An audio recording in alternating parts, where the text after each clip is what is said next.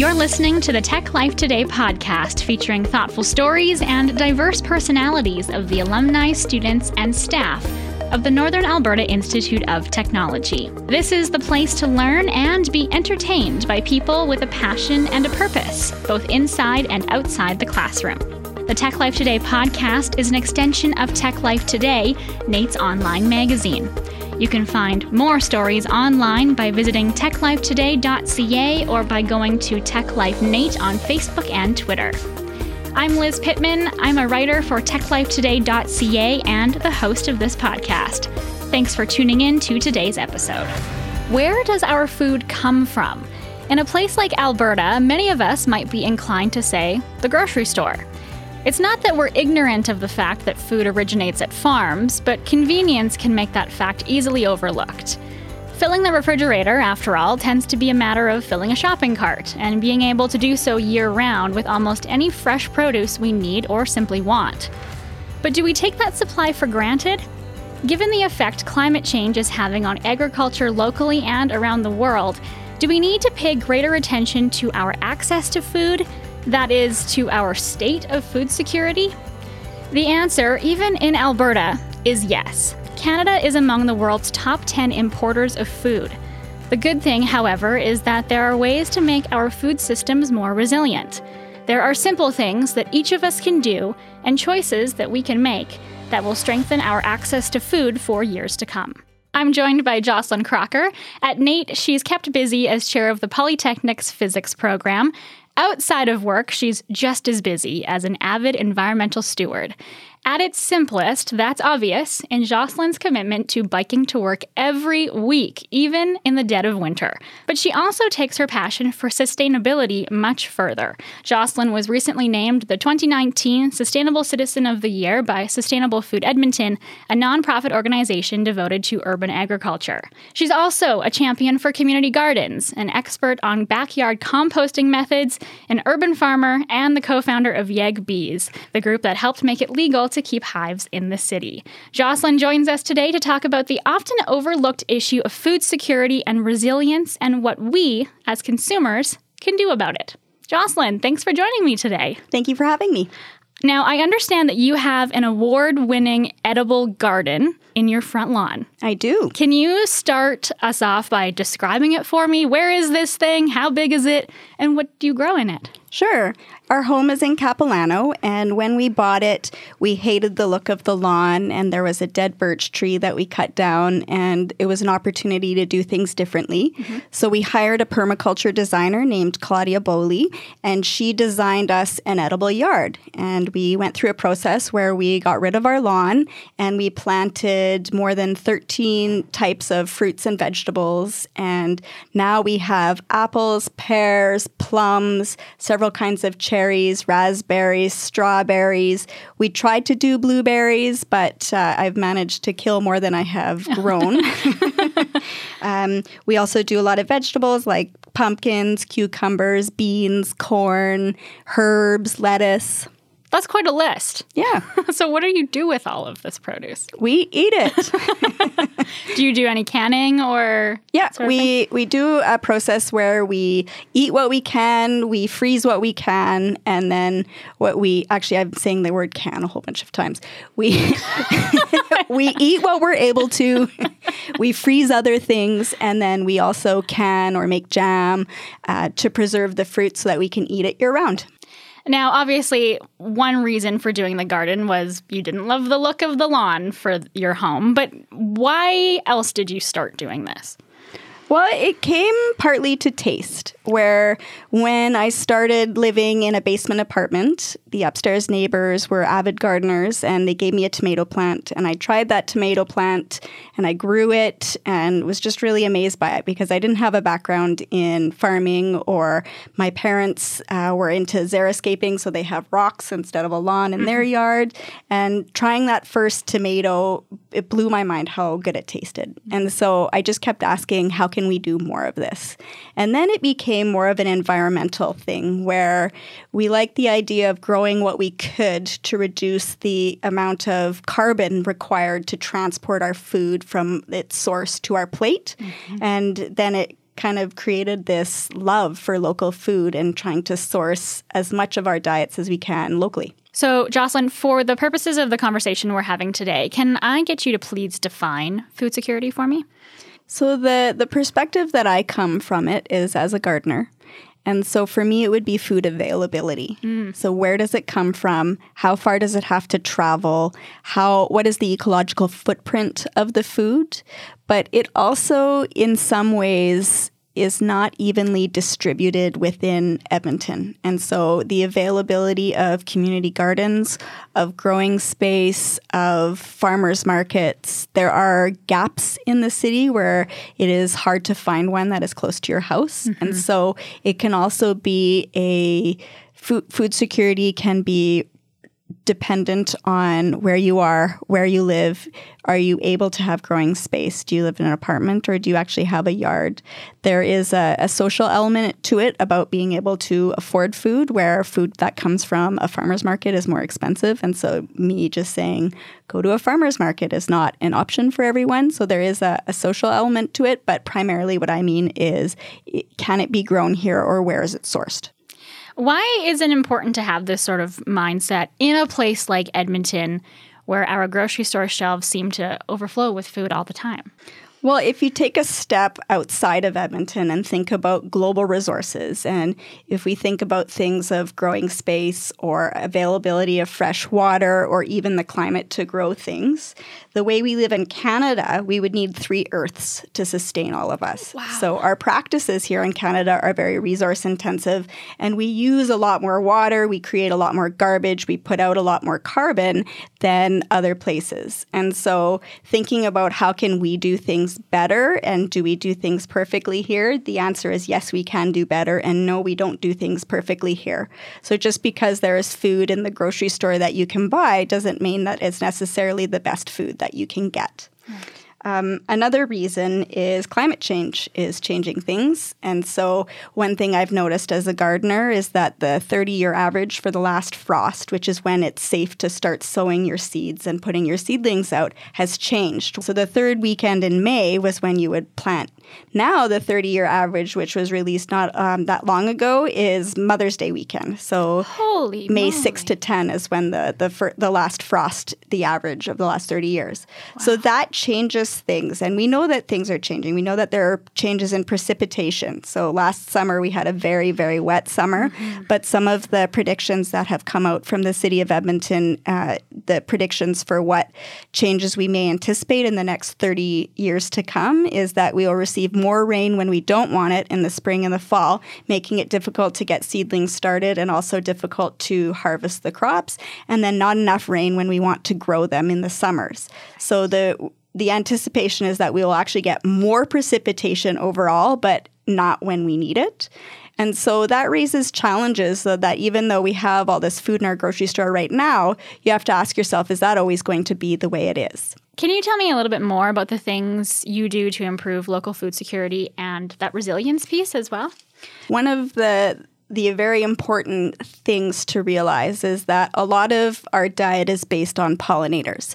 So pollinating the, some of many fruits and some of the vegetables that we eat, but also uh, creating crops that we use to feed other things. So, for instance, alfalfa is something that you need to uh, have pollinated by leafcutter bees is, yes. is the ideal pollinator for alfalfa crops.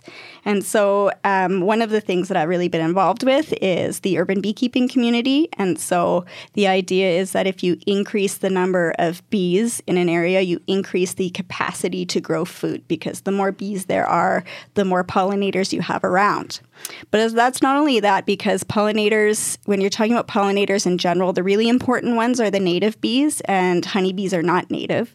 They're actually, they came to North America from the European settlers. So, another important piece of the advocacy that I do is talking about native bees and preserving pollinator habitat for those ones as well, not just the honeybees. Um, and so, telling, I, I do a lot of bee talks where I encourage people not to use pesticides or herbicides in their yards, where I encourage them to buy from locally sourced food, which are often food production practices that are very bee friendly in terms of having polycultures instead of monocultures, um, especially organic farms where they're not using any sorts of pesticides or spraying the, the ditches to remove the weeds, which is also a source of habitat and food for these native bees. Okay. Um, other things that I've done is I've done work with the Master Composter Recyclers with the City of Edmonton, which, if you are an Edmonton resident, is something you should absolutely consider doing. It was an amazing program, and I'm so grateful that I was accepted into it. Uh, they offer 40 hours of training and you have all sorts of neat things that you do. But with that, the idea is trying to find ways to reduce your waste. And so when you talk about food production, there's also the end the end point is what do you do with the food that you can't use or your food scraps or your peelings from your potatoes? Right. And trying to keep them in your yard from where you have created this waste is much more sustainable practice than it is by allowing them to cart them to the the waste management facility. Now um, edmonton is a winter city. Is complete food security even possible, or is there some balance that we should be trying to strike here? Talking about food security, it's such a complex issue because you've got all sorts of things you can talk about. You can talk about pollinators, you can mm-hmm. talk about where do you source your food from, you can even start talking about seed patenting. So it, it's such a, a big thing. And if you go to the grocery store, it is impossible to ignore how internationally sourced our food is. Yeah. So it, it, talking about local food security, I can offer some solutions, but there isn't going to be one solution. And so, especially if you think back to Alberta's settler roots, it was times of feast and famine, where at times there would be tons of produce and tons of food, and other times when there wouldn't be, obviously, in the winter. And so, it is too simplistic for me to say source all your food locally mm-hmm. because you're not going to be able to get mangoes or papayas or other things that you might like. But I think from an individual level, something that I have really experienced myself is that making personal choices and taking little steps and then meeting other people who are making those personal choices and other steps and creating these communities of like minded people, um, you can actually create big change from just you deciding to compost or you deciding to grow your own apples in your yard. Mm-hmm. So even though we don't eat all of our fruit, isn't sourced just from our yard and it's impossible to do that. I have a, a two children and they go through way too many apples for us to feed our whole family sure. at times of the year. We do source all of that food and I think those little tiny changes can help make Canada or you know even smaller looking at just Edmonton um, overall can decrease our ecological footprint, which helps. So, Jocelyn, this podcast is coming out in December. Not exactly the best time for growing things necessarily in Edmonton. Why is it important to be having this conversation now? Well, most gardeners that I know get their seed catalogs in January. Ooh. And any beekeeper will know that you have to order your bees before March 1st.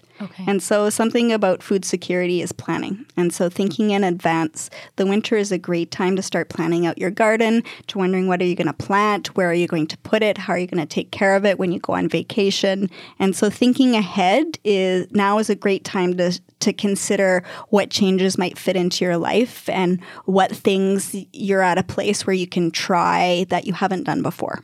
Is there something that gives you hope in the face of this issue? Is it the community building or what what are you looking forward to most about this? Well, you know, a good example of how you taking individual choices and then forming communities which then creates consumer demand is straws. So straws weren't eliminated by Edmonton businesses until there was really strong demand for it and good re- good rationale and there was that consumer power where they didn't want it and so that change gets made. So deciding that you're going to make a change and telling your friend about it and say, "Hey, why don't you try this?" That actually I think is where change begins. Mm-hmm. And so I I can't change the world. It's too big for me to think about that way and the way that I keep hopeful is that I know that I can make changes for myself and I can tell other people about those changes. And if they want to join me, that's wonderful because then it's not one person, it's two or more. And I think that that's the way social change will happen. And hopefully, we inspire more with the listeners of today's podcast as well. um, the passion you have for this is really clear. You this doesn't sound like work for you at all. What is it that you like best about contributing to local food security? I think what drives me is that hope. Mm-hmm. So the the reason I do many of these things is because I can see value in them and because going to a community garden work party really fills my cup where there are people working together and we're turning the compost and we're looking for powdery mildew. And then we have a harvest party and we eat some of the produce that we made. For me, that that is really creates a sense of belonging, a sense of connection, and having that connection with the land and with the food that we make and have that be our common denominator. For me, that that is um, something that's really powerful and really wonderful. And which is the one of the reasons why I would really recommend anyone join a community garden because it's just such a, a lovely place. Now, we've covered a lot of different things that our listeners can do, steps that they can take. I want, for my final question, I kind of just want to sum it all up in one takeaway. If someone's listening to this today, they're in their car, they're walking to work, and they want to start somehow, what's one step everyone can take to improve food security? something little, something easy to get themselves started? Um, I don't have one step. I have several. Give them to me. well, one is think about pollinators and what you can do to support them. And so that would be buying local honey. That would be not applying pesticides and herbicides in your yard. That would be putting out pollinator habitat like a bee hotel or a bat box. Um, another thing is to think about the carbon cost of your food. So when you eat that apple, ask yourself where does that apple come from, and can you get an apple from closer er, to where you mm-hmm. live because that can decrease the ecological footprint of that food that we all need to eat. Um, another thing is to think about the waste that you produce and how you can decrease that waste, where reusing and reducing is really more important to do than recycling. We've known that the recycling system is breaking down, that the places that used to buy our recyclables are not interested in them, in them anymore. So there needs to be change. So, can you reuse something instead of buying something new? Mm-hmm. Um, and the last thing is to never underestimate the power of community where it really is such a, a wonderful way to create change and to find your passion and your connection. Jocelyn, before I let you go, um, how can people find out more about YEG Bees? They can look on Facebook. Excellent. Thank you. And how can people find out more about local food in Edmonton? One great resource is Sustainable Food Edmonton. They help pe- people start community gardens, and they also have the Little Green Thumbs program, which helps teachers grow food in classrooms. And so, checking them out online and on Facebook is a really great way to find out what they do. Uh, thank you so much for joining me today and sharing such valuable insights about food security. Sure, thank you. Thanks again to Jocelyn Crocker for being part of today's episode, and thank you for listening. In the episode show notes, you'll find related Tech Life Today stories, including tips on composting throughout the year, identifying edible weeds, how to keep your container garden from drying out, and more. The Tech Life Today podcast is an extension of NAIT's online magazine, Tech Life Today. You can find more stories online by visiting techlifetoday.ca or by going to Tech Life NAIT on Facebook and Twitter. If you have feedback you'd like to share about the podcast, please email techlife at nait.ca. Thanks so much for listening. We can't wait to share more NAIT stories with you.